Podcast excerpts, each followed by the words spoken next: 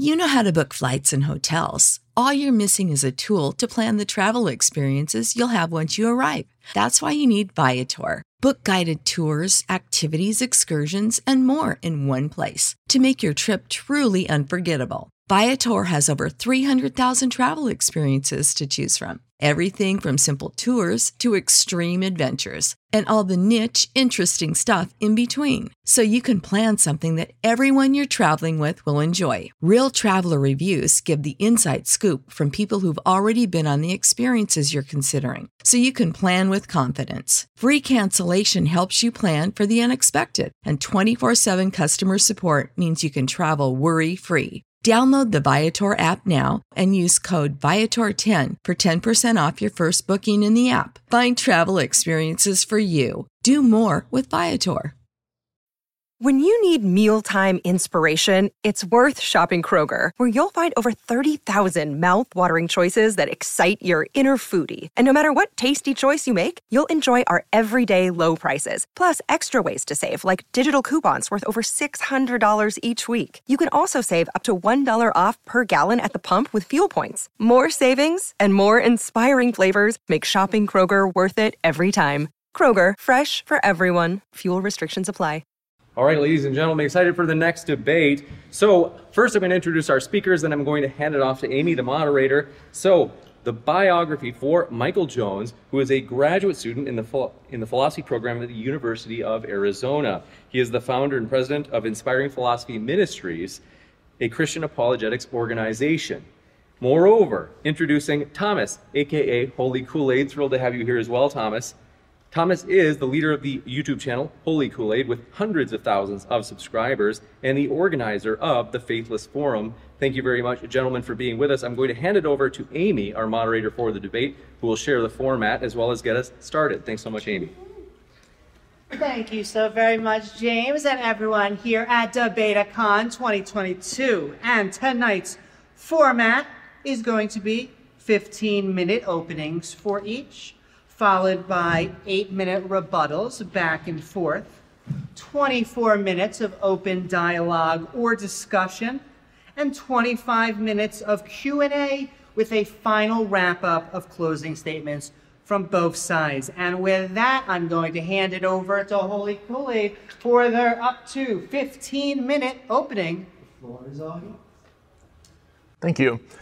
Before I begin, I want to thank my opponent, Michael Jones, for agreeing to this debate. Uh, Michael's channel and mine both take very similar approaches, making laser focused, heavily researched videos breaking down complex topics, albeit on opposite sides of the religious aisle. I don't believe that either of us are married to our positions, but we would prefer to go wherever the truth leads, and I greatly respect that about Mike. I'd also like to quickly thank Modern Day Debate, Bob Russell and Amy Newman, and um, James Kunz for organizing and hosting and moderating this event and this debate. And finally, I'd like to thank each and every one of you guys for coming out here today to watch, learn, and challenge your own positions. Or just watch me get creamed, let's be honest. If that's the case, you did pick a good day to come out here if you're coming to watch me get creamed, because this is my first ever in person debate. And three days ago, my doctor advised me against coming out here because I am still recovering from a motorcycle accident. He thought that it wouldn't be fair. I told my doctor that I know it's still not a fair fight, but I'm not really sure what other advantages I can possibly give Michael to even the odds.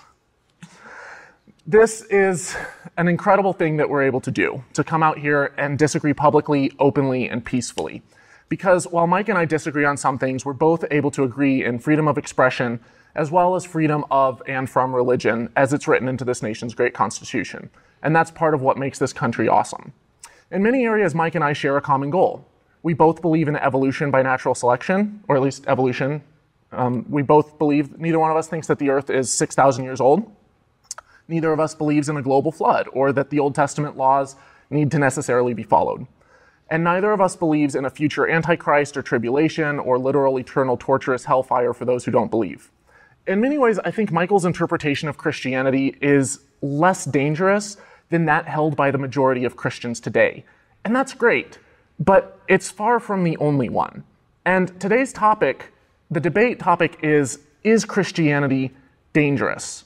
I, I want to make sure that we're not talking past each other. So we first need to determine what we mean by Christianity. If you were to ask a Jehovah's Witness, uh, Bob Jones University, and the Westboro Baptist Church all to separately come up with a definition of Christianity, you'd likely get widely varied definitions, which often include themselves while excluding wide swaths of other believers as not true Christians. I don't think that this is the way to go about it because it's not really for us to judge who is and isn't a true Christian. So I'd prefer to go with a more academic and far more inclusive definition. Cambridge defin why is it not? There, there it goes. Oh, okay. Cambridge Dictionary defines Christianity as a religion based on belief in God and on the life and teachings of Jesus Christ and on the Bible. By this widely held definition, there are over 2.38 billion Christians on planet Earth. Granted, there are thousands of different denominations. It is a gigantic tapestry. There's all different flavors. You have Catholics, Greek and Russian Orthodox, Lutherans, Presbyterians, Baptists, Episcopalians, Anglicans, Pentecostals, and I could go on for hours. Countless others. You can believe in predestination as the Calvinists do, or free will, and yet both are part of this great tapestry. You can believe in salvation through faith alone, based on Ephesians 2, 8 through 9, or based on James chapter 2, you can believe that faith without works is dead. Both of these positions are still a part of this massive tapestry. Christianity includes Christianity includes both those who believe it for their own sake or for its own sake, and those who follow the Bible to get external recognition, to find community, or to gain rewards from other Christians.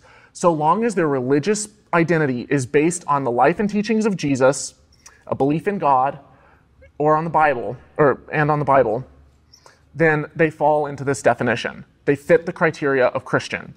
These are the three legs of the stool that makes up Christianity, that, or that Christianity rests on. And today we're here to analyze the stool of Christianity.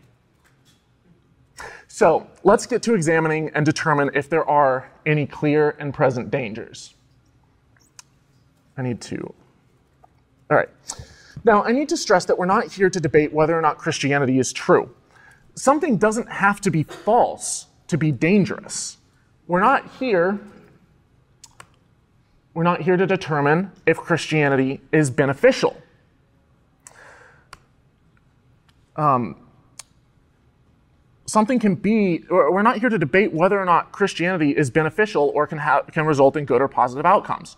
We're not even here to talk about whether or not Christianity has a net positive or negative effect on people's health or well being. We're debating whether or not it's dangerous.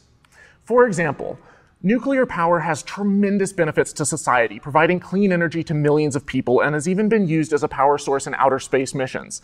But it would be foolhardy to ignore the inherent dangers with nuclear power, and that's why nuclear engineers have created safeguards at every single nuclear reactor currently in use. Lastly, we're not here to talk about religion in general and the positive or negative effects that it can have on society. We're specifically focusing on Christianity and whether or not Christianity is dangerous. Anything else is irrelevant. So, is Christianity dangerous? Well, first we have to determine how we figure out if something is or isn't dangerous. Fortunately for us, neither Michael nor I have to create our own standard. The United States government is constantly in the business of risk assessment, and as an authority on the topic, has developed a very clear three step process of assessing risk. Step one, you identify the hazard. This could be something like a fire, a tornado, terrorism, a cyber attack, a pandemic, etc. You look at the probability and magnitude of the effect. Has this happened before? What's the likelihood of it happening again? Once you've identified the hazard, you move to step two. What are the assets that are at risk? Vulnerability assessment. Are people at risk? Property, including buildings? Is it a supply chain? Is it your regulatory and contractual obligations that are at risk? Once you figure out what's at risk, what is the impact on what's at risk? Impact analysis is step three. It could be casualties, it could be property damage, it could be the interruption of your business, etc. You get the point. So once you've done that, we have to ask ourselves, can we take that and apply it to Christianity? Well, I think the first thing that we have to do is look at specific beliefs when we're trying to figure out if something is dangerous, let's find something that's in common with the vast majority of Christians.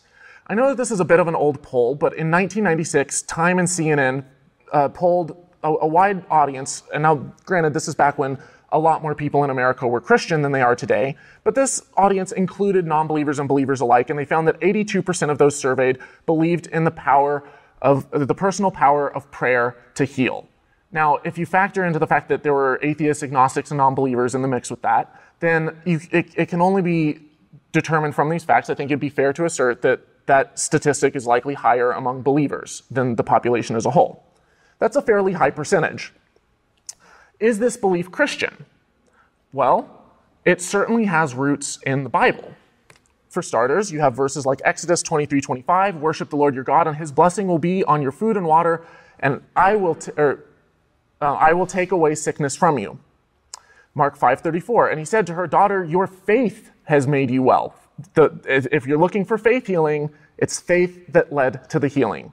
Go in peace and be healed of your disease. James 5:16, the prayer of a righteous man has great power as it is working.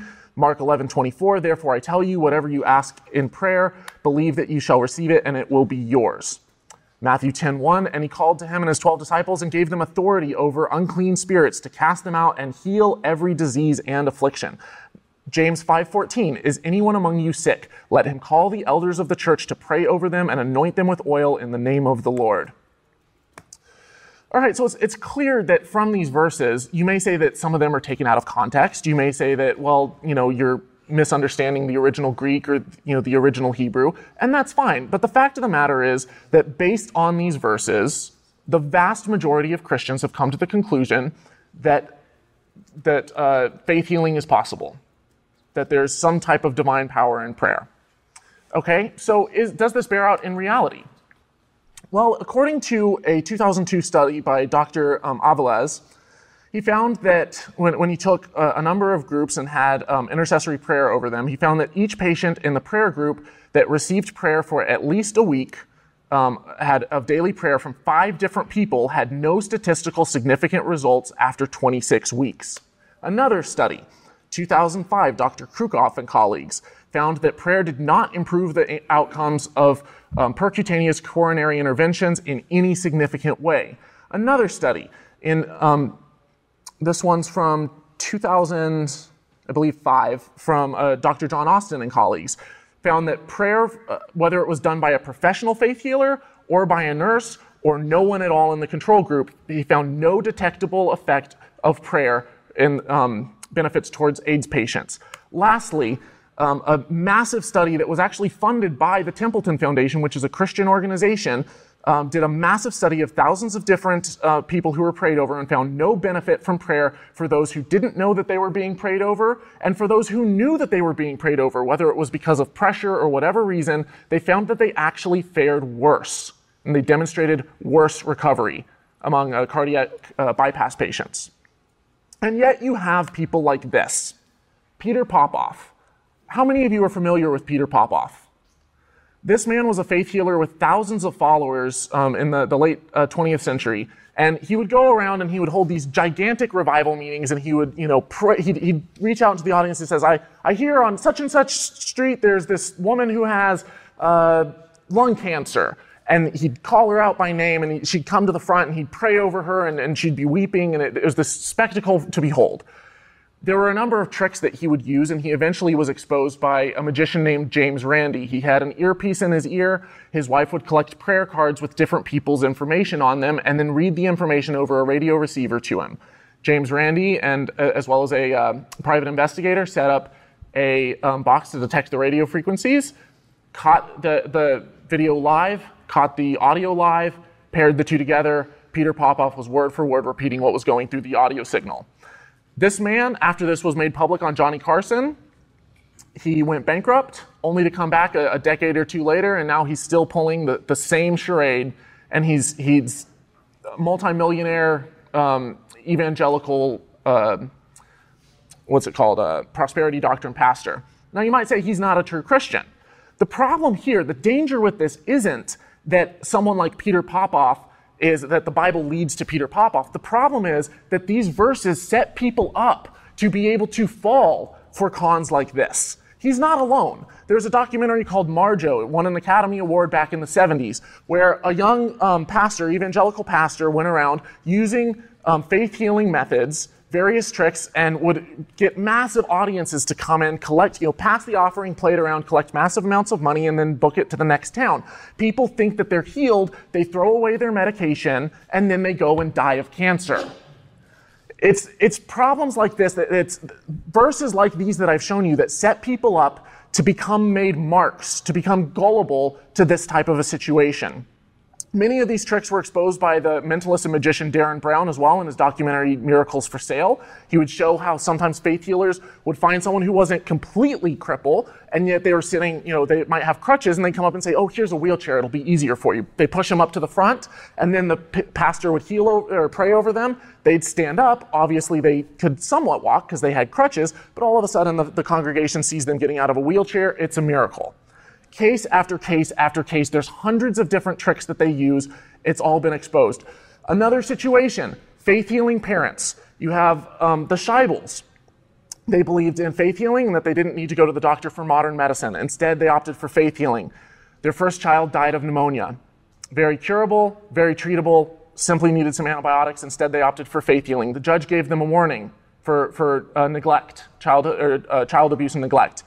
The parents, instead of taking it seriously, when their second kid got sick of pneumonia, again, they turned to prayer and anointing with oil, faith healing methods, and their second child died. It's tragic. It's sad, but it happens. And it's verses like these that are dangerous that lead to this kind of a situation. So, the assets that are at risk with believing in this stuff obviously, your money. You can fall prey to charlatans who are conning you out of your money. Your health, if you throw away your medication and, and turn to this stuff rather than actually seeking uh, proven, medically proven um, doctors and uh, med- medicine. Your reputation. If you fall for this, you can obviously be you know, hugely embarrassed for falling for this, and that's why a lot of people don't come forward when they hear, you know, when they have a situation like this that they've fallen prey to. And in the worst situations, your very life. So the impacts here bankruptcy, sickness, humiliation, and death. Let's take one other example. You have um, well, I'm, I'm going to skip through because you know you have uh, people believing in divine protection. They take verses saying you know you'll be able to pick up serpents and you'll be able to drink deadly poison and it won't harm you. Too bad for them. This verse isn't even in the original manuscripts that we have of Mark, and it was likely added later. And yet, it's still in the Bible. It still represents a danger because people take it, they read it, they take it literally, and they die. This isn't a new thing. Here's one pastor that it happened to him and it happened to his father. And this is an article from 1974 where another snake handler had died after his dad had died of, of being bit by a snake as well. One more situation the Orthodox Church during the, the height of COVID before the vaccine believed that you couldn't get COVID from um, communion, so they would all share the same spoon and pass it around even in the midst of this, as this scandal was going on, you had an, you know, entire churches, as one that I've covered on my channel in depth with over you know, a thousand different members, hid it, swept it under the rug, said you can't get sick from communion, you can't get sick in church, and even their own members, even their own pastors were passing away from COVID. I believe, am I at time? Now, I, I, have example after example after example. Unfortunately, I've ran out of time, so I have to leave it there. The fact of the matter is, when you identify the hazards and you link it back to the Bible, there's a clear and obvious direct line between danger and harm. Thank you very much. Thank you so very much, Holy Kool Aid, for your opening statement. And we are now going to pass it off to Inspiring Philosophy for their up to 15 minute opening statement. All right, well, thank you. Uh, thanks for having me. I'd like to thank Modern Day Debate. I'd like to thank Thomas for agreeing to the debate. Thank you for the opening statement. Uh, there's a lot there I'd like to respond to. Uh, uh, but before we get that, I just want to say I really appreciate everyone coming out here. I hope we can have a good back and forth today. Uh, so let me just start by reminding people what the topic is today. The topic is not, are Christians dangerous?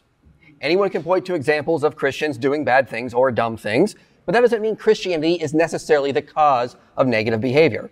The Bible says all humans are sinful, depraved, and this is the reason we need Christianity.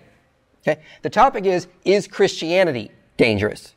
And mere correlations and anecdotal evidence is hardly evidence that Christianity is the cause of bad or stupid behavior. Okay? I can find numerous examples, like the League of Militant Atheists, or atheists in general doing bad things. But it'd be absurd for me to argue like Dinesh D'Souza that this means atheism is the cause. Okay? This is actually called an attribution error. Okay? In psychology, uh, this is when you unjustifiably attribute an effect to someone because of the beliefs or personality traits they have. But do not do the same when someone in your group does something bad.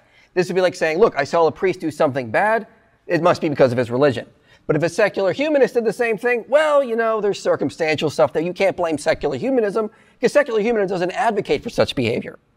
Okay? Basically, it's when you claim your actions, the actions of, of, the members of your own group are situational, but the actions of members of other groups are related to their beliefs. Okay? To show Christianity is dangerous or causes harm, you have to uh, need to find a place in the Bible where you think there's a negative quality taught, then show this verse actually means how you interpret it. Most Christians agree this is how to properly interpret that, and then show evidence this belief results in horrible effects in society and individuals. For example, some atheists will say that Matthew 10:34, where Jesus says, "I came to bring not peace but a sword," means Jesus is promoting violence. They need to show that is the proper interpretation. Most Christians agree with this interpretation, and empirical evidence that shows violence is related to Christians acting out from this command. Problem is, these are all leaps in logic, and you need more than just, just non sequiturs. You need actual evidence of connections. Generally, what many atheists like Phil Zuckerman or Gregory Paul do is they look at ecological correlations, but not individual correlations. And this can result in an ecological fallacy, which David A. Freedman says. This is when you, you think relationships observed for groups necessarily hold for individuals. If countries with more fat in the diet have higher rates of breast cancer, then women who eat more fatty foods must be more likely to get breast cancer. These differences may be correct, but are only weakly supported by the aggregate da- data. It is all too easy to draw incorrect conclusions from aggregate data. Let me give two examples. This study found there was more tolerance for Muslims in secular countries, but when individuals were looked at within these countries, researchers were surprised to find, and I quote, the strongest anti-Muslim attitudes are nonetheless found among the non-religious in these countries. The ecological and the individual correlation did not line up. Additionally, Christians tend to be in more conservative areas, which have less environmentally friendly regulations and laws. However, when individuals were looked at, uh, researchers concluded we can assert there is no evidence that any of our measures of religiosity intensify the negative political conservatism effect we provide evidence that the strongest negative conservative effects are found among those who are the least religious. So when you look at individuals, we can see that there is pro environmental attitudes associated with religion, despite what the eco- ecological correlation shows. Now, if Christianity is dangerous, a good way to show that would be to look at war and violence. Uh, so, does Christianity lead to war and conflict? Well, there was one study that looked at interstate armed conflict initiation and if it's associated with Islam, Christianity, and Buddhism. The conclusion was interstate armed conflict initiation is found to be negatively associated with Christianity, mildly positively associated with Islam, and not associated with Buddhism. So if anyone's debating Muslims, come see me. So, as you can see, Christianity was negatively related to interstate conflict. Another study found religiosity was negatively associated with a willingness to fight in territorial disputes. Another study, or Moving on, if you go through the Encyclopedia of Wars, you can see very few wars have uh, pri- religion as the primary motivator. And when you sub- subtract Islam, you can see the percentage is cut in half. Now, we can also say there were, no, we can also say there was an exorbitant amount of data that shows Christian religiosity is inversely related to crime and violence. This is a 2001 meta-analysis. It found crime was inversely related to religion. Now, also to note, a meta-analysis is not just one study. It takes data from multiple studies, combines them into the meta-analysis to try to find a general trend across multiple studies. Similarly, a 2010 systematic review looked at 270 studies and found that in 90%, crime is inversely related to religion. Only 2%, only two studies, excuse me, found religion was positively associated with crime. That's important. I'll come back to that later. A 2014 study looked at over 180 young adults and adolescents and found that religiosity was inversely related to crime like drug selling and theft. A 2014 meta analysis looked at over 190,000 young adults and adolescents over 62 studies and found that religiosity, religiosity was inversely related to crime, things like theft, robbery, assault, and murder. Additionally, religiosity uh, seems to correspond with lower levels of direct aggression and indirect, or direct and indirect aggression. Intrinsic religiosity facilitates an increase in self control, Greater religiosity was associated with higher levels of compassion and self-control. But this is just religiosity in general, right? Anything about Christianity here? Well, when you study the sample sizes in these studies, you'll find they predominantly draw from Christian sample sizes in Western nations. As one study put it, a large portion of the existing research has largely focused on Western nations. And a study that wanted to do specifically on Buddhists had to note, they, on Buddhists, they said, as a mainstream religion in Western society, Christianity is typically the religion that is the focus for this type of research. Now, how do we know the benefits of Christianity come from the religious beliefs and not just external factors associated with religion, like social structures and forming communities? When I debated Matt Dillahunty, this was his argument. Well, luckily, a large portion of the research divides subjects between, up between two orientations, which can shed some light on this subject. The first is extrinsic religiosity. Now, extrinsic religiosity is uh, these individuals are religious as a means to an end. They're not motivated by religion. One is religious because not because they believe the core tenets of the faith, but because they want to be part of a community, gain social status, or because it's a family tradition. The extrinsic type turns to God, or turns to God, but without turning away from the self. Some qualify as intrinsically religious. These individuals find, their, find that their religion is their primary motivator. If one is intrinsically religious, they are religious because they want to hold to the core tenets of a faith. Having embraced the creed, the individual endeavors to internalize and follow it fully. So, if the anti-theist is correct, and the benefits Christianity provide come from creating social structures, communities, or extrinsic factors associated with religion, then more benefits should be associated with the E scale.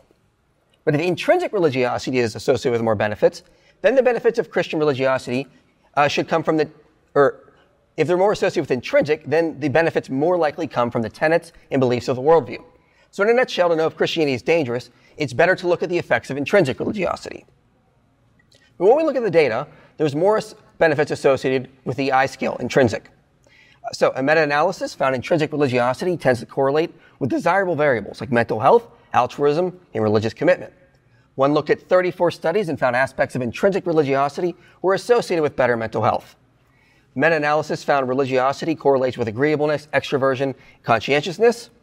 And uh, when you looked at people, those were identified as mature in religion, they identified with, they uh, aligned with four of the big five personality traits and negatively correlated with neuroticism.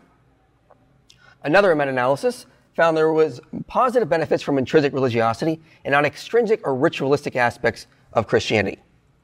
Now, similarly, uh, moving on, a review found that uh, religious motivators uh, is associated, intrinsic, is associated with higher self control and self regulation. And the researchers noted they predominantly drew from Christian backgrounds. Another found intrinsic religiosity was negatively associated with depression. When it comes to suicide, uh, the study author says it appears that commitments to the beliefs and rituals of Christianity is more of a protective factor for suicidal behavior than the indirect benefits, such as the social relationships that might develop from regular church attendance. Additionally, a uh, meta-analysis did something, this is a little bit different.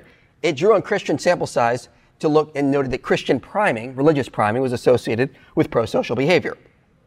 This is when individuals are primed with religious study, prayer, and then study next to a control group. It was found that priming with religious motivators uh, resulted in more pro-social behavior.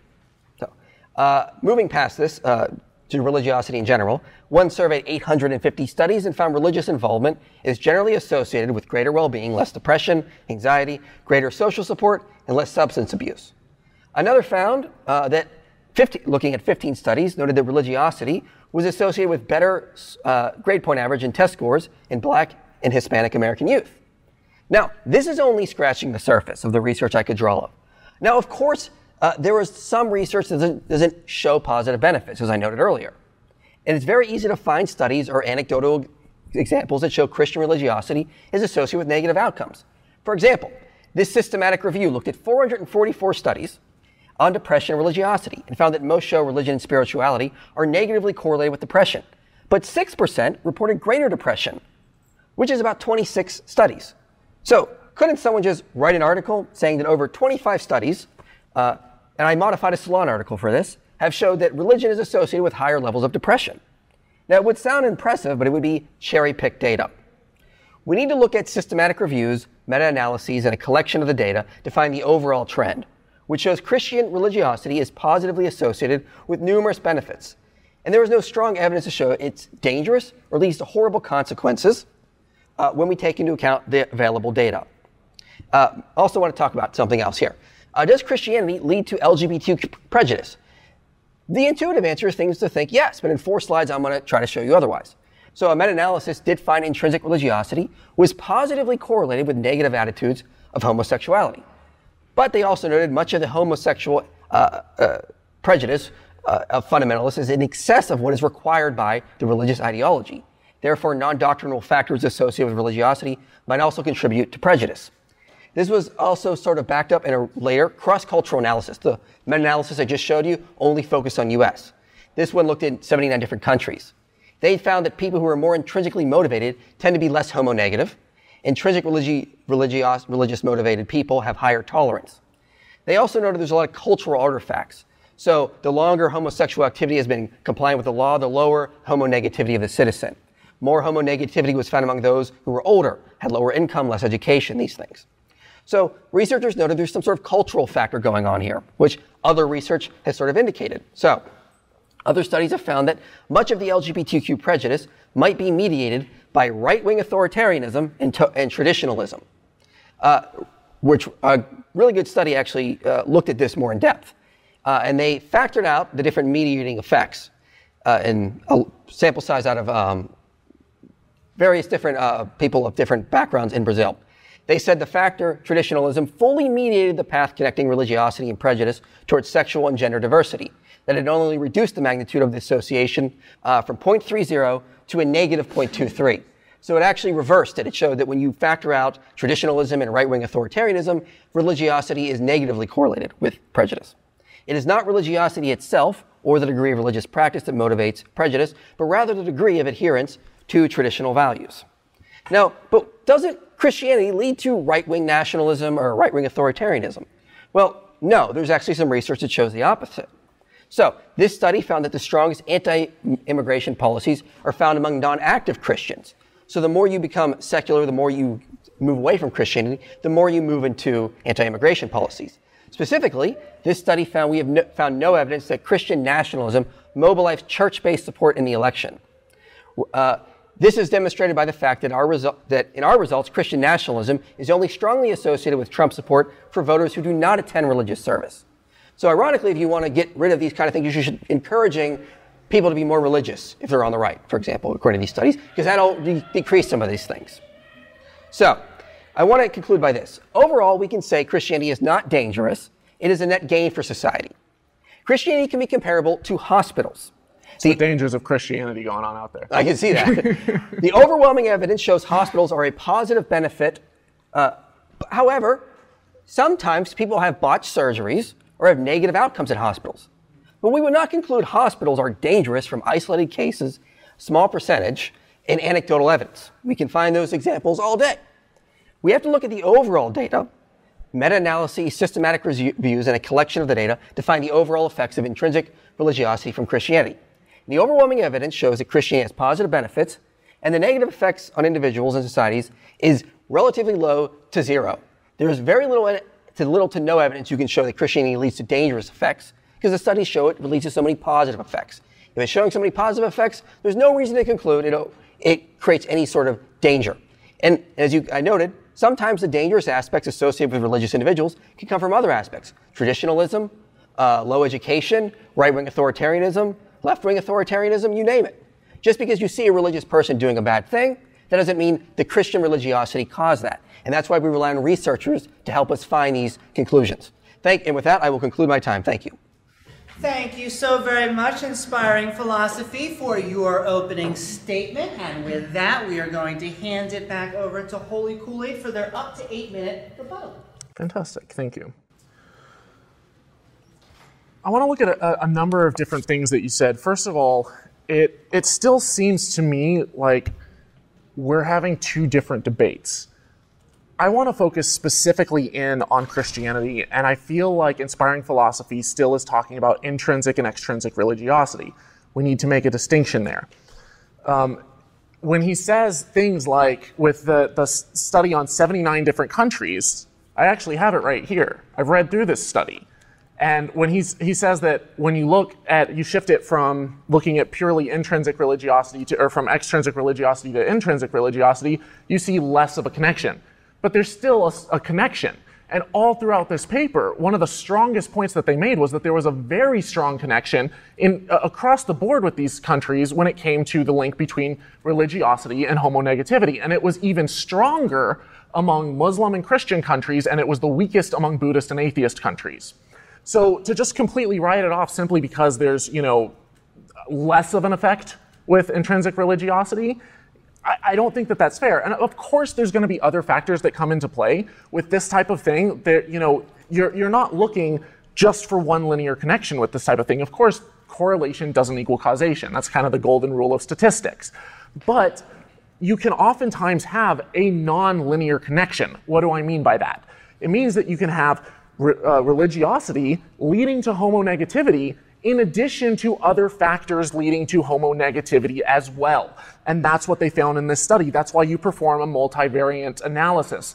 They're not just looking at one factor, they're factoring it all in, breaking it down, trying to separate them out, and they found a very, very strong link between homonegativity or uh, bias and prejudice towards uh, the LGBT and religiosity, especially strongly among Christianity. And that's far from the only study that, that says that.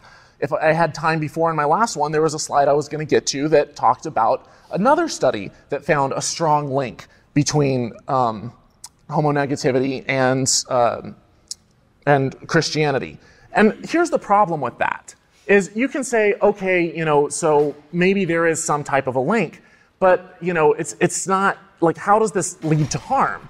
Well, one study from um, the Journal of Experimental Social Psychology found that shunning can lead to increased tribalism and hostility towards the outgroup. Another study found that ostracism leads to top uh, um, leads to an increase in depression. So when you have these things that people are, you're, you're, you're not just simply pulling out of the blue saying, you know, hey, I think that there might be some correlation between these things. You go and you ask people, what is your motivation for doing this? Why are you acting this way towards members of the LGBT community? What is your reason for anti-trans bigotry or for um, persecuting gay people or shunning them or kicking them out of the house? pushing them towards suicide and you know pushing them towards higher rates of depression what's the reasoning behind this and you get bible verses like 2 corinthians 6 14 do not be yoked um, no sorry not that one there's um, a man shall not lie with another man as one does with a woman if you do so you shall be stoned you know, you, you, look at verses like this, you look at verses in Romans, you look all throughout the Bible, and there's verses that can be interpreted that way very easily, and they are. This isn't my interpretation. I'm not saying this is the way it should or shouldn't be interpreted. I'm saying this is the way that Christians are in mass, oftentimes by the hundreds of millions, majority position interpreting these verses, and it is their direct statement for why they are acting in a particular way. So you can say correlation doesn't equal causation, but you go and you say, okay, what is the motive? If this was a, a jury and we had someone on trial and we asked them, why did you kill this person? And they say, well, I saw him, you know, sleeping with my wife. You wouldn't say, well, maybe you're mistaken. Correlation doesn't equal causation. You know, that, that could have been the cause. It could have been the motive. No, you trust them. You take them at their word. And that's what each one of these studies is doing. The studies that he looked at dividing religion into intrinsic versus extrinsic, they're using a, a scale that was developed by Gordon, um, is it Gordon uh, Alpert? Allport. Allport in, um, to, to look at you know intrinsic versus extrinsic religiosity that's it's called the ROS scale. And the ROS scale is entirely self um, self dictated so it's it's a poll. It's a survey. You ask someone how religious are you? Do you do this? Do you engage in this? Do you believe this? And it's self reported you trust them. You take them at your at their word so if you're going to say correlation doesn't equal causation, but then you have people directly saying this belief in this verse, this reason is the reason why I'm going out and doing these things and engaging in these behaviors that are harmful, and we see a direct link between the action and the harm, and then you go and you say, well, you know, that's correlation causation. We can't really take them at their word for that. But then over here, you have people self-reporting why, you know, their level of religiosity and their beliefs and, and how it's making them feel better and, and making them, um, better off mentally, you're going to take them at their word for that. Like that's that's a double standard. It doesn't work that way. The other problem that we have to look at is a problem with meta-analyses as a whole. Now, I've, I've been involved in social science for a while. One of my degrees is, is in social sciences, specifically uh, political science. And um, I'm not going to write off meta-analyses. I'd be a, a, fool to do that. There's a lot of strength in that, and I'll, I'll acknowledge that you know Michael has done his, his due diligence in gathering these studies meta-analyses have a tremendous amount of power and they shouldn't be ignored. And yet, at the same time, there's, there's a couple of things that you have to be cautious of. For example, here's a meta-analysis called "If You Love Me, keep, You'll Keep My Commandments: A Meta-Analysis on the Effects of Religion and Crime" by um, Colin J. By, uh, Baier, and he found that there was after you know performing a massive meta-analysis on uh, 60 different studies that looked at the connection between crime and religion, he found that overall there was you know a negative association. So as you became more religious, you tended to, to commit less crime, right? And yet at the same time, within this study, there are studies that a part of this meta-analysis that specifically account for why that may be the case. Now, uh, one study was released by Lee Ellis called Religiosity and Criminality from the Perspective of Arousal Theory. The theory that he put forth was that people who typically are under aroused, so let's say I'm understimulated and I'm bored by a church service, I'm bored sitting around, I want to go out and do something that causes an adrenaline rush, maybe I'm, you know, ADHD, you name it, I may be more inclined to um, not be a part of a religion, and I also might be uh, more inclined to commit violent acts. So there you have an external factor that's leading to an increase in crime, and the religion is not necessarily relevant. As soon as he factored in arousal theory, the connection between decreased violence and uh, religiosity went away. This isn't a one off study. It was replicated. John Cochran released a study on this as well, where, where he looked at the report that Ellis uh, put out and tried to replicate the results. Got exactly the same result. Now, when you take a meta analysis, you can say, oh, you could cherry pick these studies. The problem is the meta analysis doesn't take these factors into effect or in, into account. All it does is it looks at the overall number and it says, okay, so there's you know 55 studies that came to this conclusion, five that came to whatever. But if all 55 of the other ones we're using the same methods or the same you know uh, reporting methods and, and, not looking at this one thing or taking it into account of course you're going to have skewed data. So I would, I would, caution you when it comes to looking at meta-analyses to be a little bit more careful with that. Um, i believe with that i'm at time but there's more that i'll get to in our back and forth Thank you so very much, Holy Kool-Aid, for your eight-minute rebuttal. And with that, we're going to hand it right back over to Inspiring Philosophy for your eight-minute rebuttal. Okay, one second. All right, well, thank you for that, Thomas. I appreciate the uh, feedback. Let's uh, try to go through these points as quickly as I can. Uh, this is why I noted that uh, you talked about, I'm talking about more in the E and I scale. This is why I noted that I'm predominantly, the researchers predominantly draw from Christian nations. Those are the primary parts of the subject. You brought up uh, meta-analyses and you noted that, uh, that there are limitations. I absolutely agree. That's why I drew on multiple studies. And I also went over the aspects of intrinsic religiosity and how it leads to more self-control, self-regulation, altruism, and pro-social behavior. Of course, there are other factors that reduce crime that can factor in those studies. But when we look at specifically the effects of religious motivators, they do contribute to effects that would reduce crime. Uh, you talked about the uh, EI scale being uh, kind of subjective. That's I feel like that's simplifying it. There, no one comes into a room and goes, "Are you intrinsic or extrinsic?" They take certain tests, they ask them certain questions, and these professionals come to the conclusion that they're going to pry and try to get answers from them. They're not going to readily admit right away. They're going to try to get more details from them before they actually, so they don't actually tell them what their beliefs are. There's a lot, sure, it's not a perfect science, but this is why we do it in multiple studies, and multiple studies are finding the overall same conclusion when we keep factoring that in. Now, you talked about the homonegativity aspect in that one study. We need to be clear about what homonegativity is. It can, it doesn't necessarily mean prejudice. In the very paper you cited, it said self-reported homonegativity does not necessarily correspond to the implicitly existing aversion to homosexuality. It can mean an intellectual disapproval. It's defined differently from various studies. We have to keep that in mind. So, this is why I also brought up the other studies that talk about how when you factor out other things like traditionalism and right-wing authoritarianism, uh, religiosity does not really account for the prejudice there. That's something we need to keep in mind. Okay. Uh, so, what else did I want to get to here? So, um, I think I got to a lot of it there. I do want to talk about how you're overall talking about how religiosity, uh, Christian religiosity, people can interpret verses and then uh, do all sorts of horrible things from with that. Well, I mean, you could do that with just about anything. I, I could interpret the Pillsbury Doughboy to telling me that I'm going out to should go out and kill people. That doesn't mean that the, the company is responsible if a crazy person does that and goes out and kills people. Uh, someone could interpret uh, the tenets of um, Marxism to say it's time to go up and start shooting capitalists, like right now. Uh, that would not necessarily mean that Marxism is necessarily the cause. It would, if unless they're directly promoting it, and that we understood Marx directly as interpret as that's what he's in, saying in his interpretation, then we could say such a thing. We need to do more than just say, oh, someone used this as their excuse. So a lot of times, as I've noted in a lot of these studies, people can cite that kind of thing, but their motivators are more, they're sort of using this as like the means to an end. Uh, for example, in the whole uh, Christians, right wingers moving away from Christianity into more secular ideas. There was a researcher named Roger Brubaker, and he, write, and he writes this.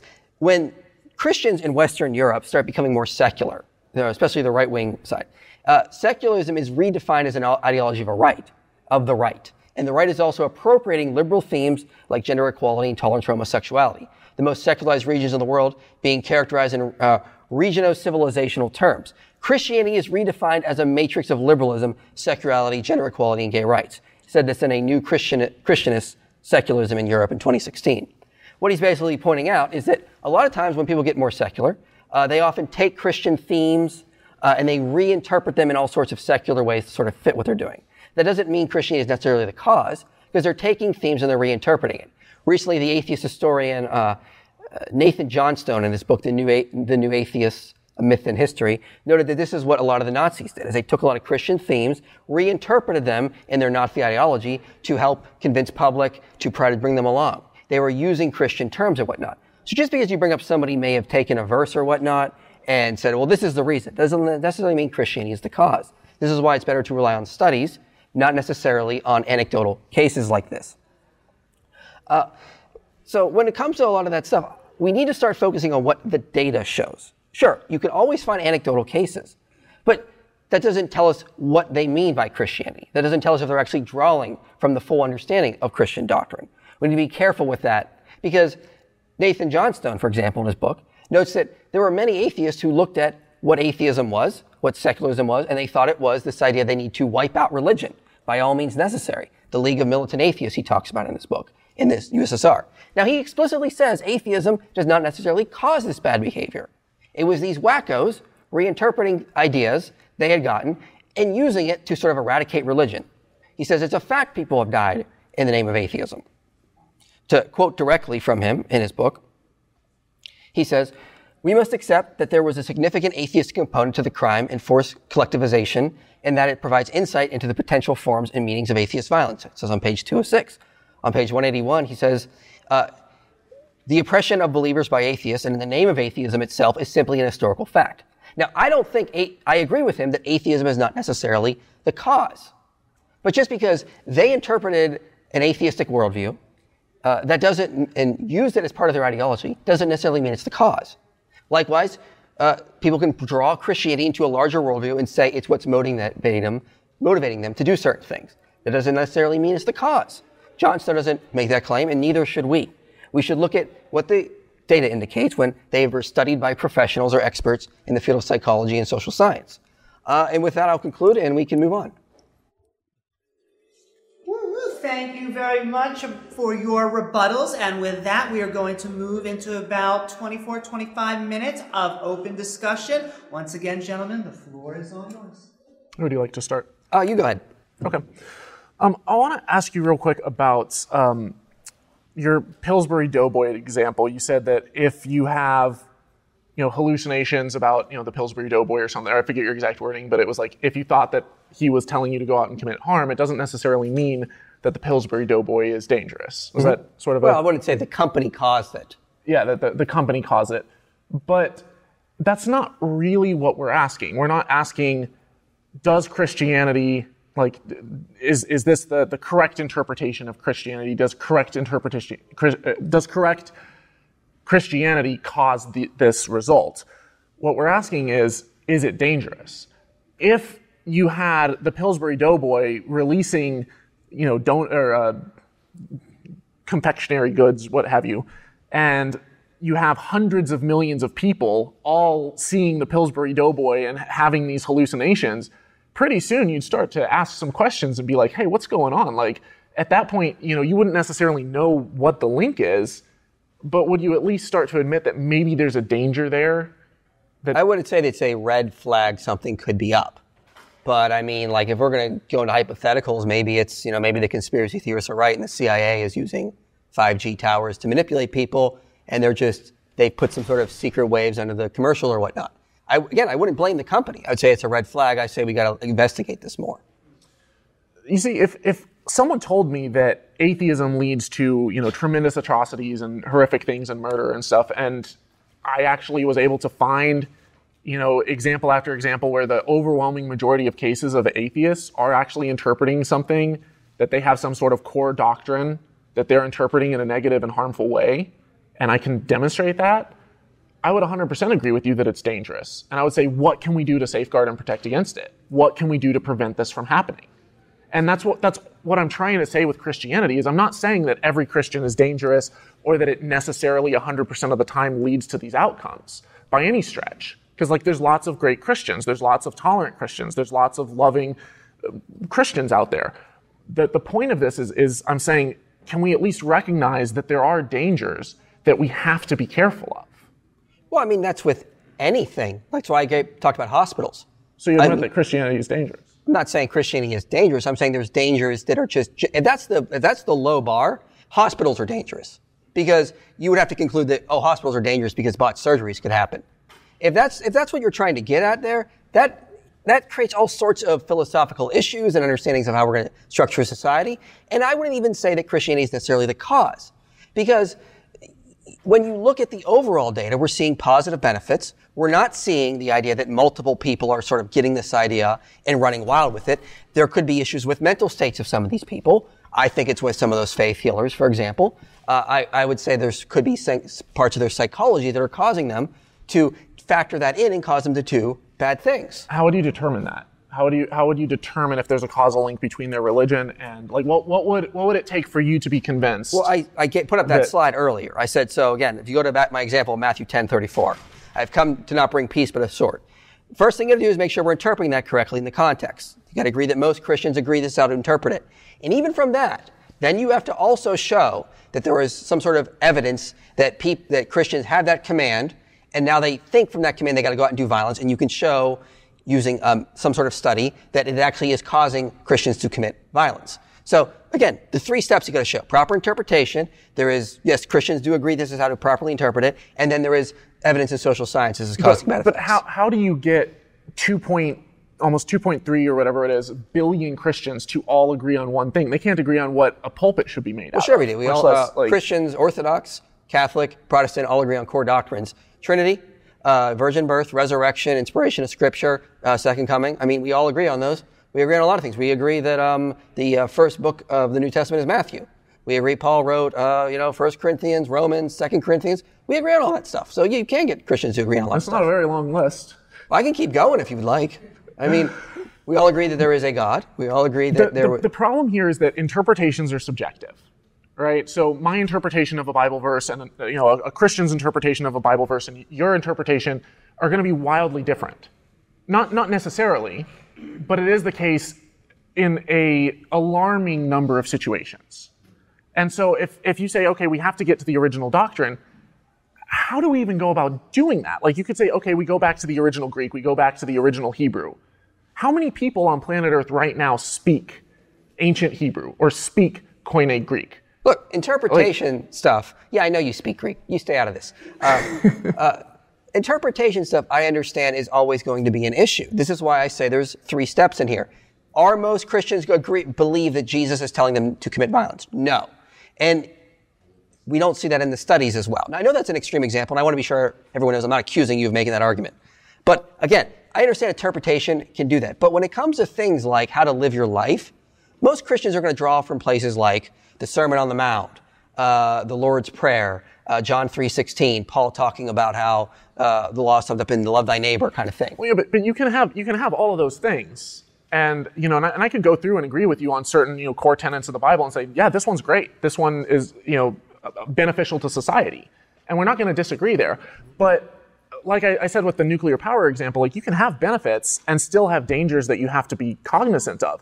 And I, I would think that if you have a, a, a, text that's so rife for misinterpretation, where you have hundreds of millions of people in, in some cases believing in things and then attributing it to their to to the the scripture that they follow, then it's like okay, at the very least you have a book that is can very dangerously and easily be misinterpreted.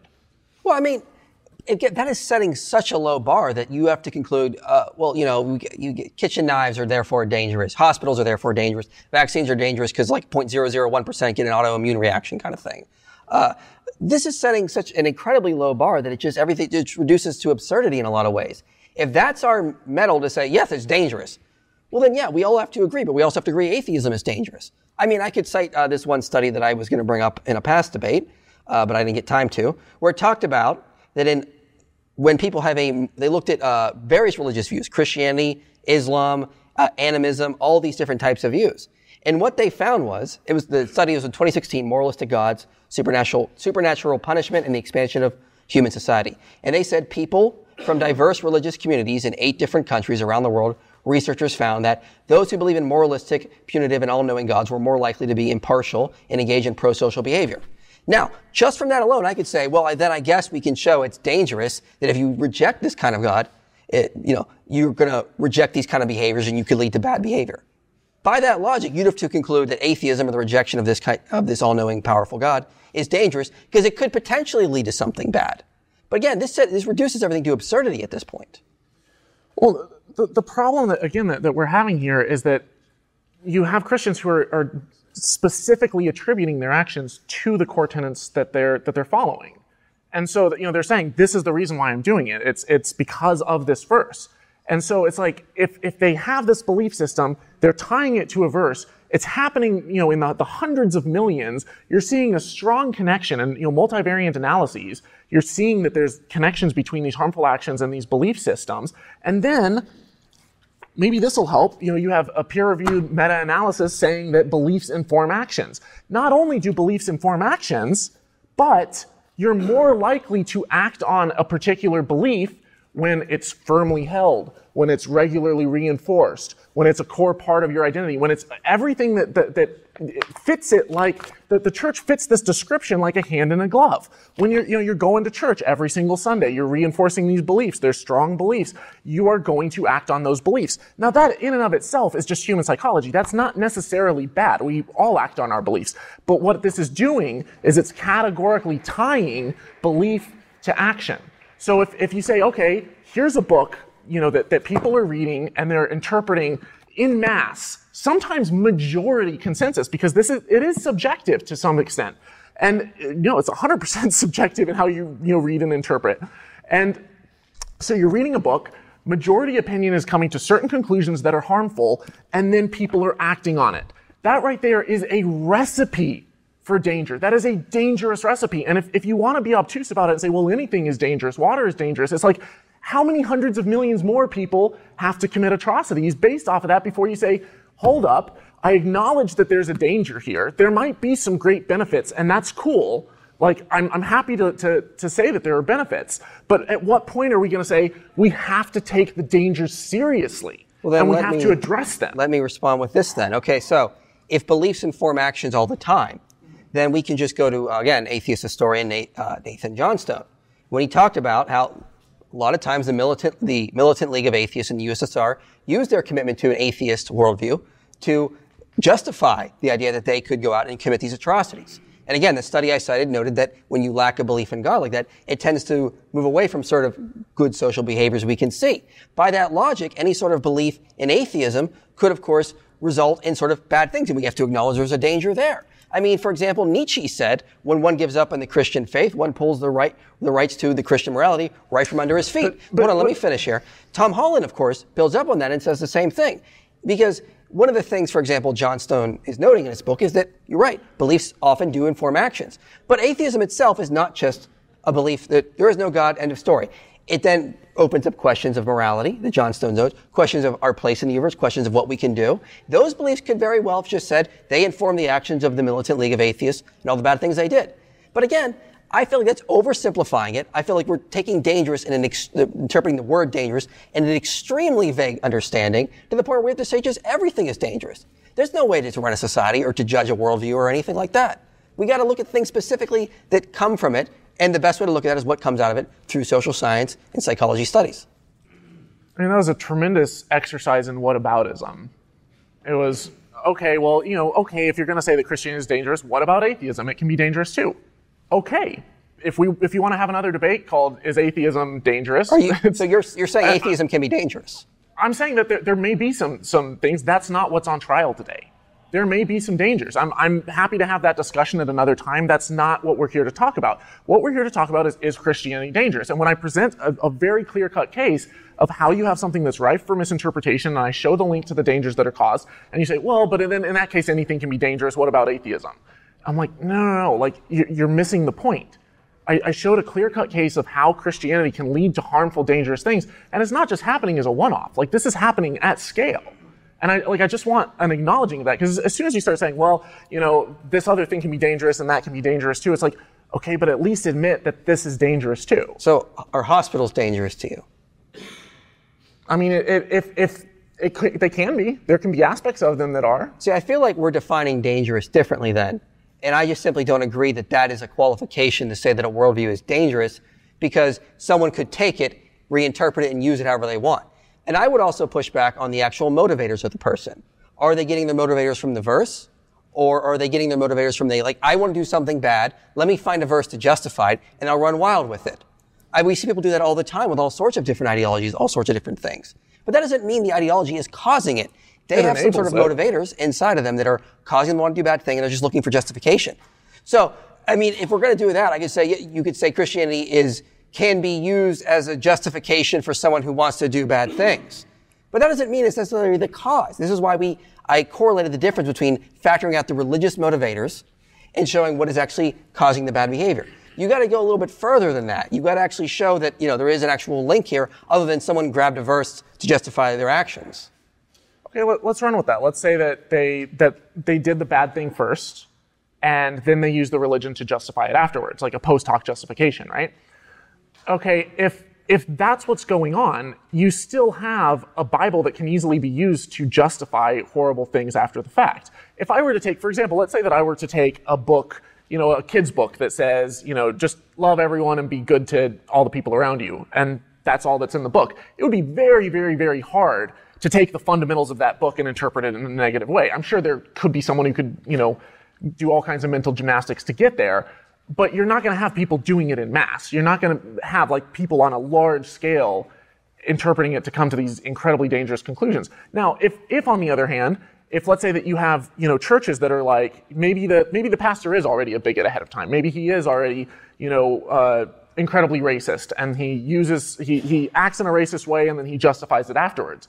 If his whole congregation takes a look at it and says, oh, well, you know, I guess the Bible, you know, makes it all right because this verse says, you know, and, and, he was able to justify it like that. No, that's not a justification for racism. And people are willing to, to look away and, and, and turn their, their eyes when they think that the Bible mandated it and so therefore it's okay. Whether it comes before or after doesn't really make any difference. It's still able to justify horrible things.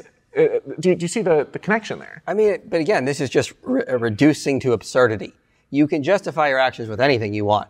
You could do like the USSR did. Well, we, there's no God who's going to judge us. There's no uh, overriding moral principle that's going to force us to do things. Therefore, we can go out and kill all these Orthodox priests. And as Johnstone notes in his book, a lot of times there was, they were put to the gun to the head and said, hey, will you deconvert? No? Okay, bam. Damn, now, that's hugely that's, dangerous. It is. It's horrible. So, so what I wouldn't say can we put atheism is dangerous because of that. Because I feel like what we're doing is we're interpreting that form dangerous. Of atheism is that form of well here now here that's here's the thing now. Now we're separating on different forms. If that's the case, then you have to acknowledge that there are other motivators, other aspects of tradition that are going into all different forms of Christianity. How can you then say, when the studies don't show it, that Christianity is the cause of these things, just because they're using it to justify it? Because they say it's the cause. They say they say all sorts of things as the cause. Yeah, but if, if I mean I, am not here to, to police how obtuse you're being. Like if if if I think that it's it's inherently obvious to the audience that like if someone were to get up on stage and say, you know, I killed someone and this was my motive, you believe them. They're self-reporting their motive. They're saying, I read this verse and it said to do this and I did it. So then let me go back to the Pillsbury Doughboy example. Someone says the same thing. Would we therefore say Pillsbury Doughboy is dangerous? I mean, show me a case where, where people are interpreting the Pillsbury Doughboy to mean that, and where they're doing it in mass and gathering in huge congregations and all coming to the same conclusion. Well, we would say their mental health is what is dangerous. They're using something to justify. We need to clar- clarify here between mental health and the person's own motivators versus what they use to justify it. But Motivators see- are what are actually causing the actions there. I'm not willing to say that religion is a mental illness, and I feel like you're teetering on the edge there of saying, okay, here's people who, in mass, you know, hundreds of millions are coming to this conclusion. Well, it's just their mental health. how do you know it's hundreds just their mental health? They're just mentally ill. It's like, no, I don't. I, I have more respect for Christians than that. Well, first of all, I'm not saying you're making that argument. And you're, you keep saying hundreds of millions. I mean, is there any research that shows hundreds of millions are taking verses from the Bible to use them to do horrible things? Well, I mean, you can extrapolate statistics pretty easily. So you can look at, at for example, uh, you know, the, the stat that I gave, where it was 82% of, of people in America um, believe in faith healing, right? Yeah. Okay. So of that, you would, you know, most likely come to the conclusion that it's it's even higher among Christians than among non-believers. Is that a, a fair, a fair leap to say, you know, okay? So if, if you say of that 82%, that you know, there's what around 200 million believers in America.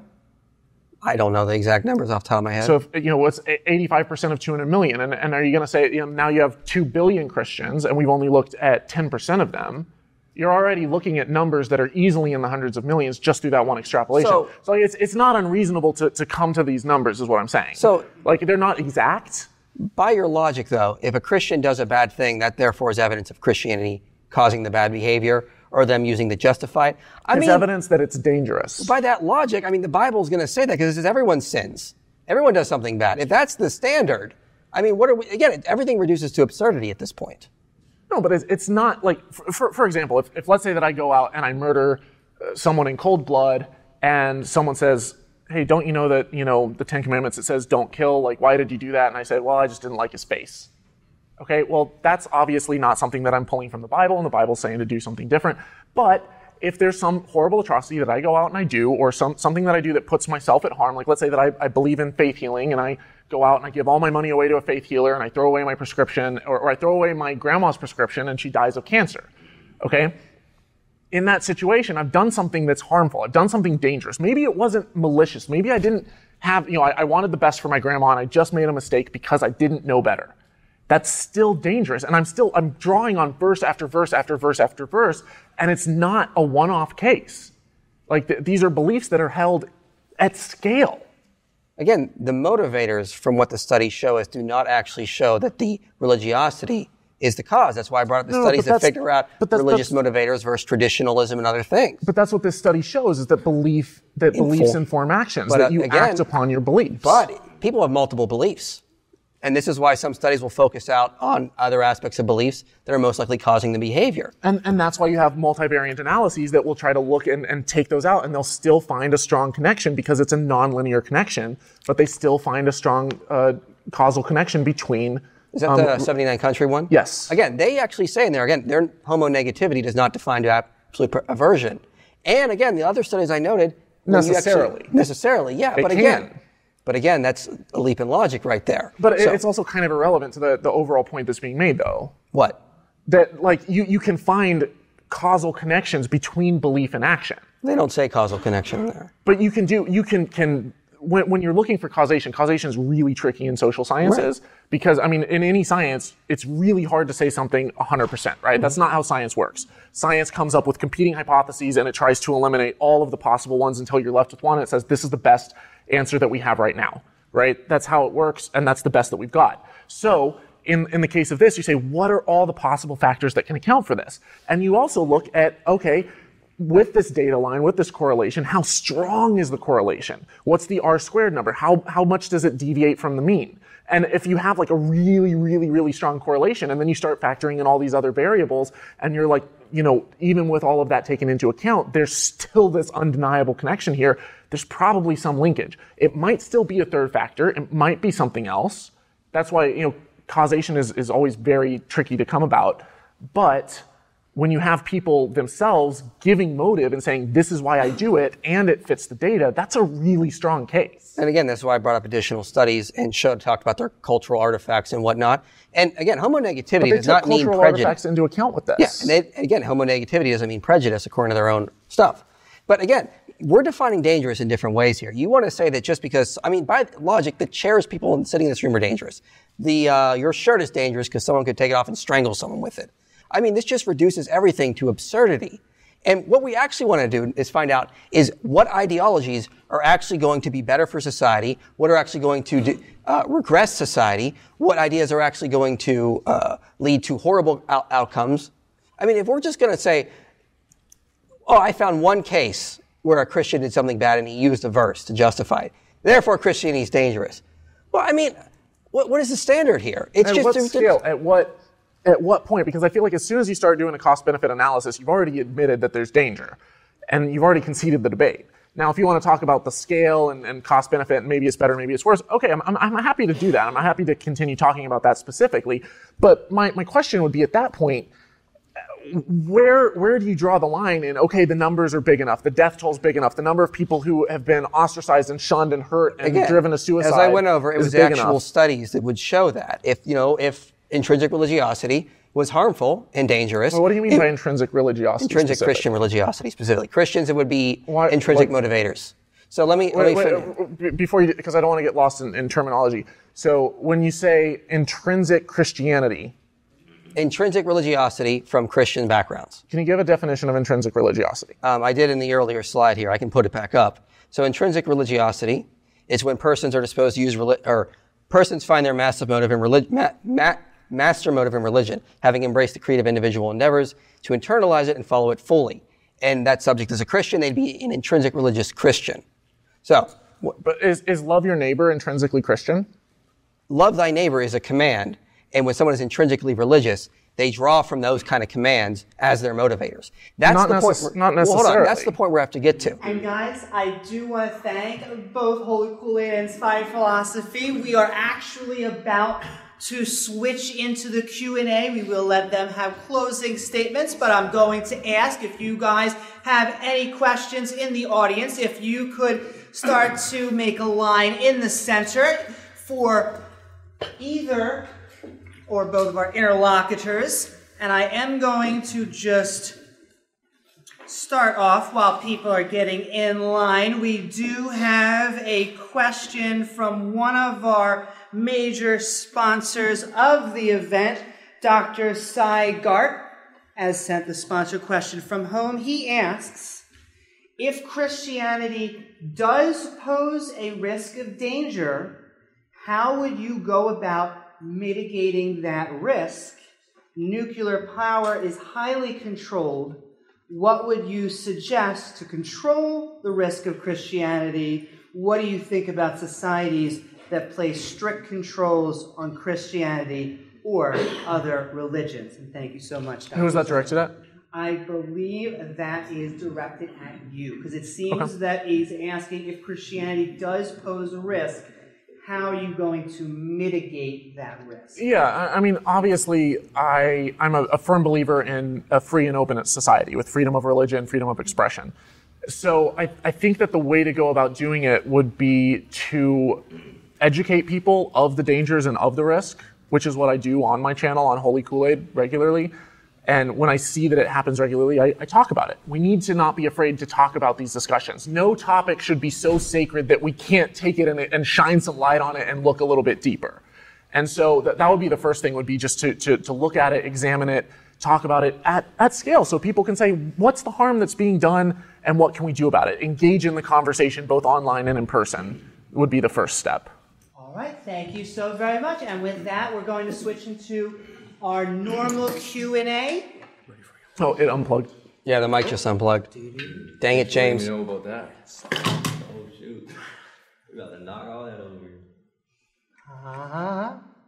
You might have to hunch to talk into the mic. We got Tucker Carlson. And with that, the floor is all yours for the second one, question. One just to be sure we've got it. Oh, good. Thanks. Okay, yeah.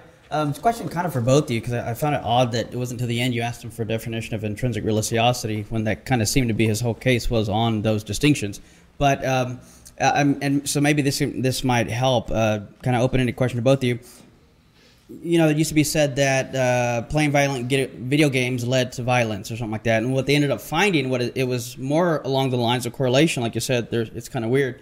Correlation seemed to be more that people who had a tendency to be violent were just attracted to playing violent video games. Is there any kind of study like that that you've seen that people who are more violent tend to be Christian or anything of that nature that would revolve around that type of correlation? Yeah, like I, I, talked about one of them with the, the meta-analysis where it showed that while there does seem to be a decline in violence connected to religiosity, when you take a third factor into account, which is you know arousal levels, then that that factor tends to disappear in the, the, the data. So like there, there are times all, you know, all throughout the social sciences where you'll have an external factor that um, is what's to account for and that there is no causal connection. Um, the, the reason that I, I, waited to till the end with the intrinsic religiosity, you know, you brought it up at the very end, and I wanted to, I wanted to go a little bit deeper with it, but we'll have to at another time, I think. So I'm not aware of any studies that show that. So this this question is for uh, Holy Kool Aid. Um, my question is kind of like the first question, it's related, but goes a little a little deeper than that. So, from the outset of this debate, I was kind of confused as to what your impact is because I, I kind of you know because dangerous was defined so, uh, forgive me, but nebulously. Um, I felt myself kind of asking, okay, usually like for example if this was a debate about climate change or something and you were saying hey climate change is a real thing you would be advocating that we stop using fossil fuels uh, you know stop using plastics et cetera et cetera. So what is the impact here? Like well like if you're saying like as we showed through as was shown through the debate that like basically what you were saying was if something can be taken and used to justify something bad potentially uh, then we should regulate it and and do all this stuff. I was just wondering, like like how dangerous are you saying Christianity, and how far do we take this policing and regulating? What is it exactly? What exactly is your call to action? Uh, that's a really good question. I think my goal with this debate, because if real quick, show of hands, if, if people feel comfortable, how many people in here um, identify as religious? So a good a good chunk of the audience. Um, now, my, my goal here is, and I know that this, this is going to go out online as well, is I have been living in the South now for a while, and I had, uh, my parents were missionaries. My parents were, you know, and I was very, very religious myself, you know, all growing up. And I know that oftentimes Christianity just gets a pass, or religion in general gets a pass, where there can be horrible things that are swept under the rug and people will look the other way. A great example of this is the uh, child sex abuse scandals in the Catholic Church, and it's not just the Catholic Church. Now they're starting to see it in another denomination after denomination after denomination, and I don't think that we should have any sacred cows. I think that everything should be analyzed and questioned. And so the goal with this debate is not to necessarily say, hey, we Christianity is dangerous in this specific way. We have to do, you know, enact this legislation or whatever. I just want people to become a little bit more open to that to realize that maybe there are things that need to be done, maybe there are uh, actions that need to be taken, or maybe there's certain beliefs that should be left in the, the dumpster pile of history. And I'm not saying your entire religion, I'm not saying, you know, which beliefs, but I'm saying that because there are some dangers, we need to be cognizant of it. So I guess raising awareness. Okay, thank you. Well, first of all, I mean, what I kind of got is that anything can be dangerous to stupid people, you know what I'm saying? And second of all, uh, you know, I just noticed that your only argument was fake healing. And then you talk about the Catholic Church, but if you just Jesus said to just follow his teachings, right? So how Jesus' teaching is uh, dangerous? If you read the Word of God and stick to the Word of God, stick to the Bible, how's it dangerous? Well, I mean, it, it depends because obviously Jesus has a lot of different teachings, right? Yeah. And there's a lot of interpretations of them. Um, one example that I'll give you is when it comes to you know sex and sexuality, right? One major issue that we have, especially right here in the state, in the state of Texas, is that we do not have good science-based um, sex education in schools. We do not have the at the level that we need. And so if, if we could get comprehensive sex ed, ed, in schools, you would see a reduction in teen pregnancy, a reduction in abortion, a reduction in STIs. These are all things that we all want. Like whether you're Christian or atheist, you want these things, right? And yet people don't want to talk about it. They don't want to talk about sexuality. Part of that argument? comes back to the teachings of Jesus, talking about you know sex and sexuality. Yeah, we got so, to wait till marriage. So he he takes it he takes it from you know where you have in, in the Old Testament you have all these commands about you know. Uh, having you know, sex, committing adultery, homosexuality, etc. And he takes it to a whole new level. And he, all of a sudden, there's shame simply around thought crime. You look at a woman lustfully, you've committed adultery with her in your heart. He's upped the, the, the stage to, to a whole new level that is, I don't believe that thought crime should be a crime. Okay.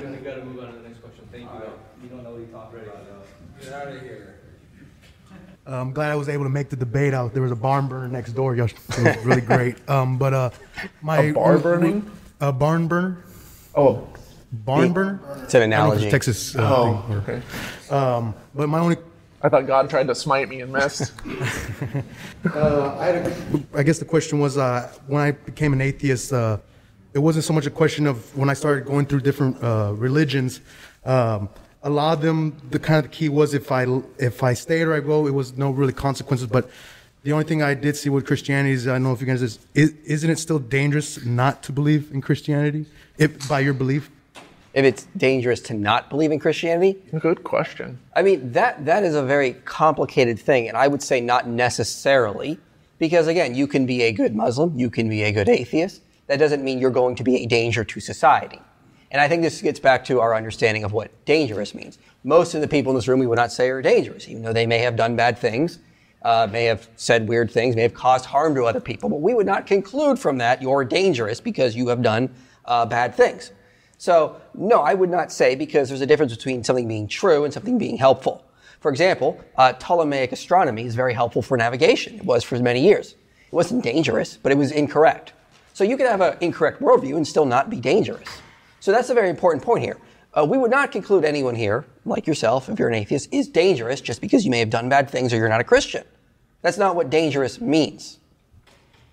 Thank you very much. Thank you so very much. If the standard of judging something is the level of danger, if something is somebody is misapplying it, then everything is dangerous.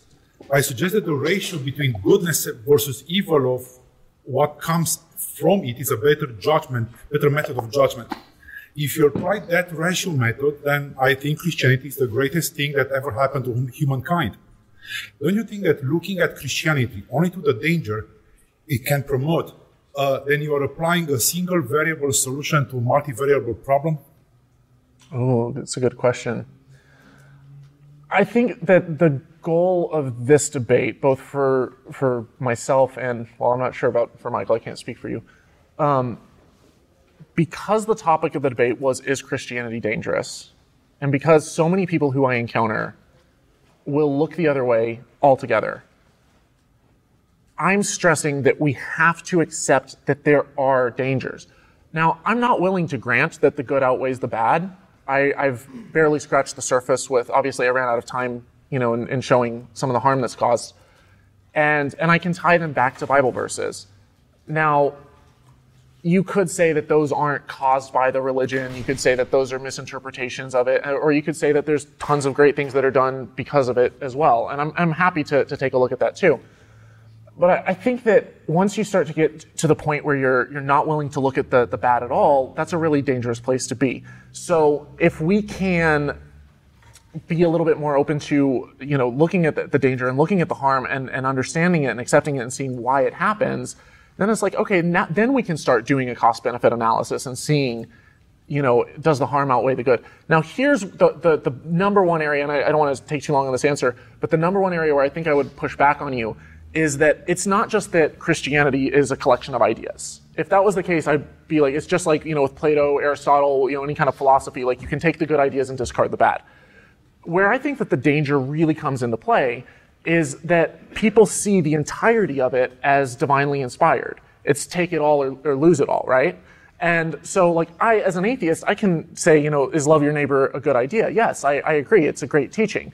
You know, and I, I can look through, you know, other verses and agree, and I can also look at the bad ones and discard them. So if I can get more people to kind of come to that type of a situation where they can uh, take the good and, and be willing to not hold on to the bad and not say that it's all sacred and it all has to be accepted, I think that that's a better approach. Everything the Bible. Just to let everybody get a chance, and this is the final one we can do. It has to be. You can always come talk to us after. We're here. And he can take questions too, not just No, no, you got this. You're good. Well, for me, I guess you know when it comes down to like why is you know why would Christianity be considered dangerous? You know, because for me and my experience with Christians, and like I think yours was too, you know, growing up as a missionary, uh, most Christians are good. I mean, obviously, like you got the Catholic Church, you know, there's there's bad people within a good organization. So I guess my question is, does a few bad apples spoil the whole bunch in your opinion? Because there's a few bad Christians, you think the entire Christian religion is dangerous? I think that Christianity is a very powerful motivator. It's it creates a setting that can potentially be cult-like. And I want to make a distinction. I'm not saying all, all religion is cults. But it's, it creates a setting where you're taught to accept something, oftentimes dogmatically, not always, and you're taught that this is sacred and in its entirety sacred. And so it, that's, that's a very, very dangerous uh, dangerous setting. What, what was the, the, the, wording of the question well, again? It was basically like how, and I agree, you know, they call it sacred and, you know, it has been, uh, you know, adulterated by man. But I guess what I'm saying is, in general, Christianity, I think, is good. And I think, and I'm not trying calling you disingenuous, but I think even you would admit that majority of Christians are good. That there's only, hey, let's go to this question, man. That, that there's only, if, um, I guess my question is that, you know, you're saying Christians bad, and I know there is the Catholic Church, and there are a lot of examples of of cult like Christianity, but I would say the majority, the majority, over 50% are good. Yeah, and, and that, that was, you know, thank you for, for the refresher, but I think that most people in general are good people. I, I don't think that most people are serial killers, or else we'd have a lot higher murder rates.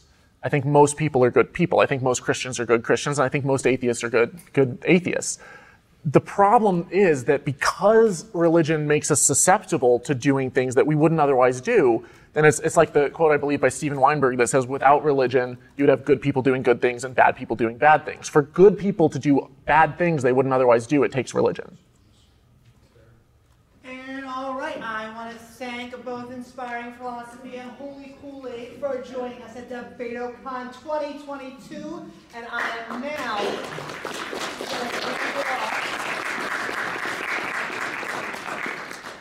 Thanks so much. That was a fantastic, rigorous debate. We have closing statements. Yes, we are now going to hand it to their closing statements. Sit down.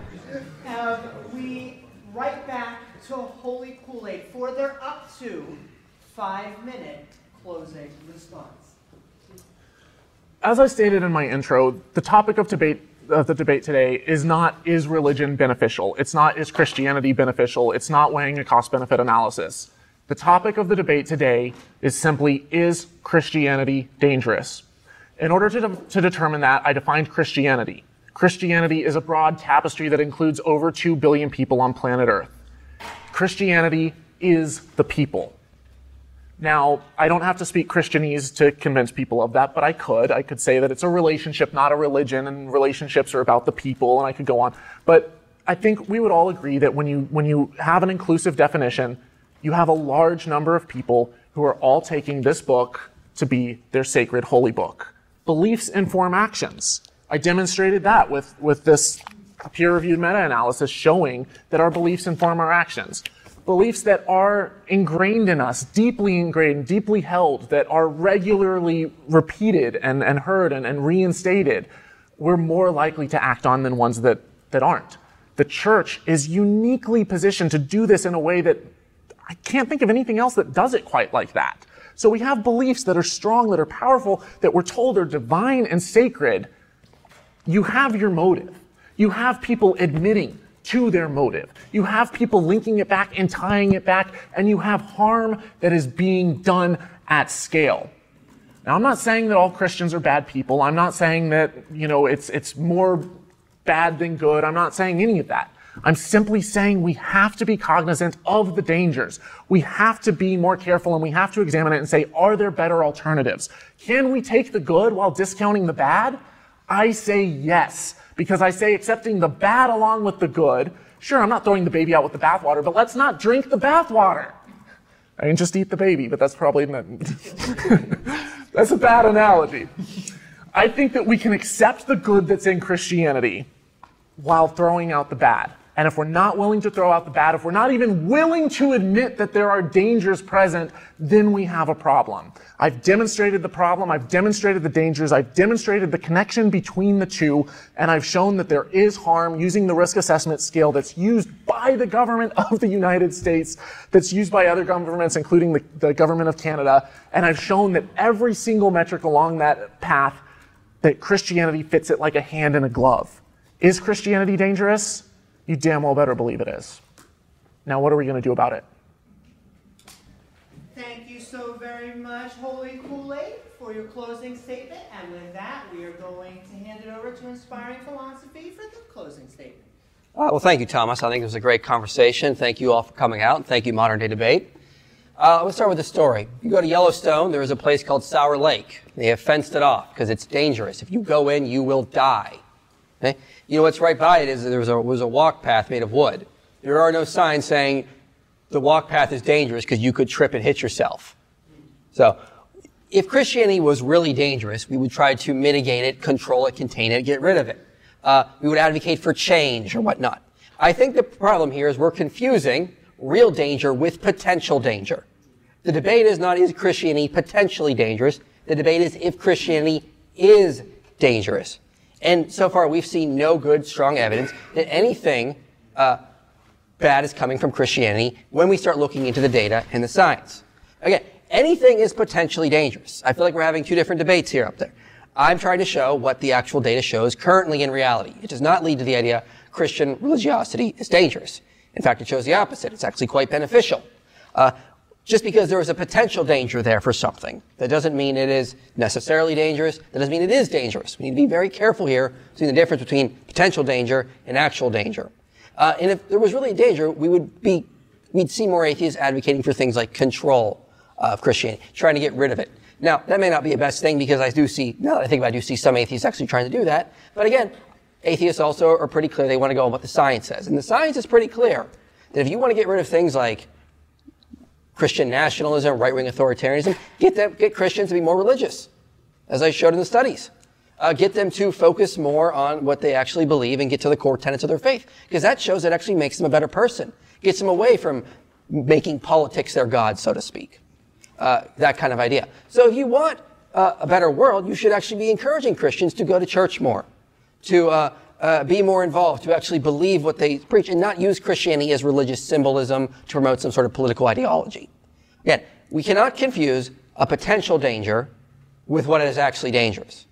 A real danger is something like Sour Lake, or it's like walking onto a geyser. Uh, these chairs are not dangerous. All of you humans in here are not dangerous just because you may have done bad things. That doesn't make you dangerous. There is potential for you to do bad things in the future. I would not conclude you're all dangerous. I would conclude there is potential there, sure. But again, the debate is on if it is dangerous, not if it is potentially dangerous. And with that, I'd like to conclude. Uh, thank you. Thank you all for coming. Thank you, Thomas. This was fun. Thanks.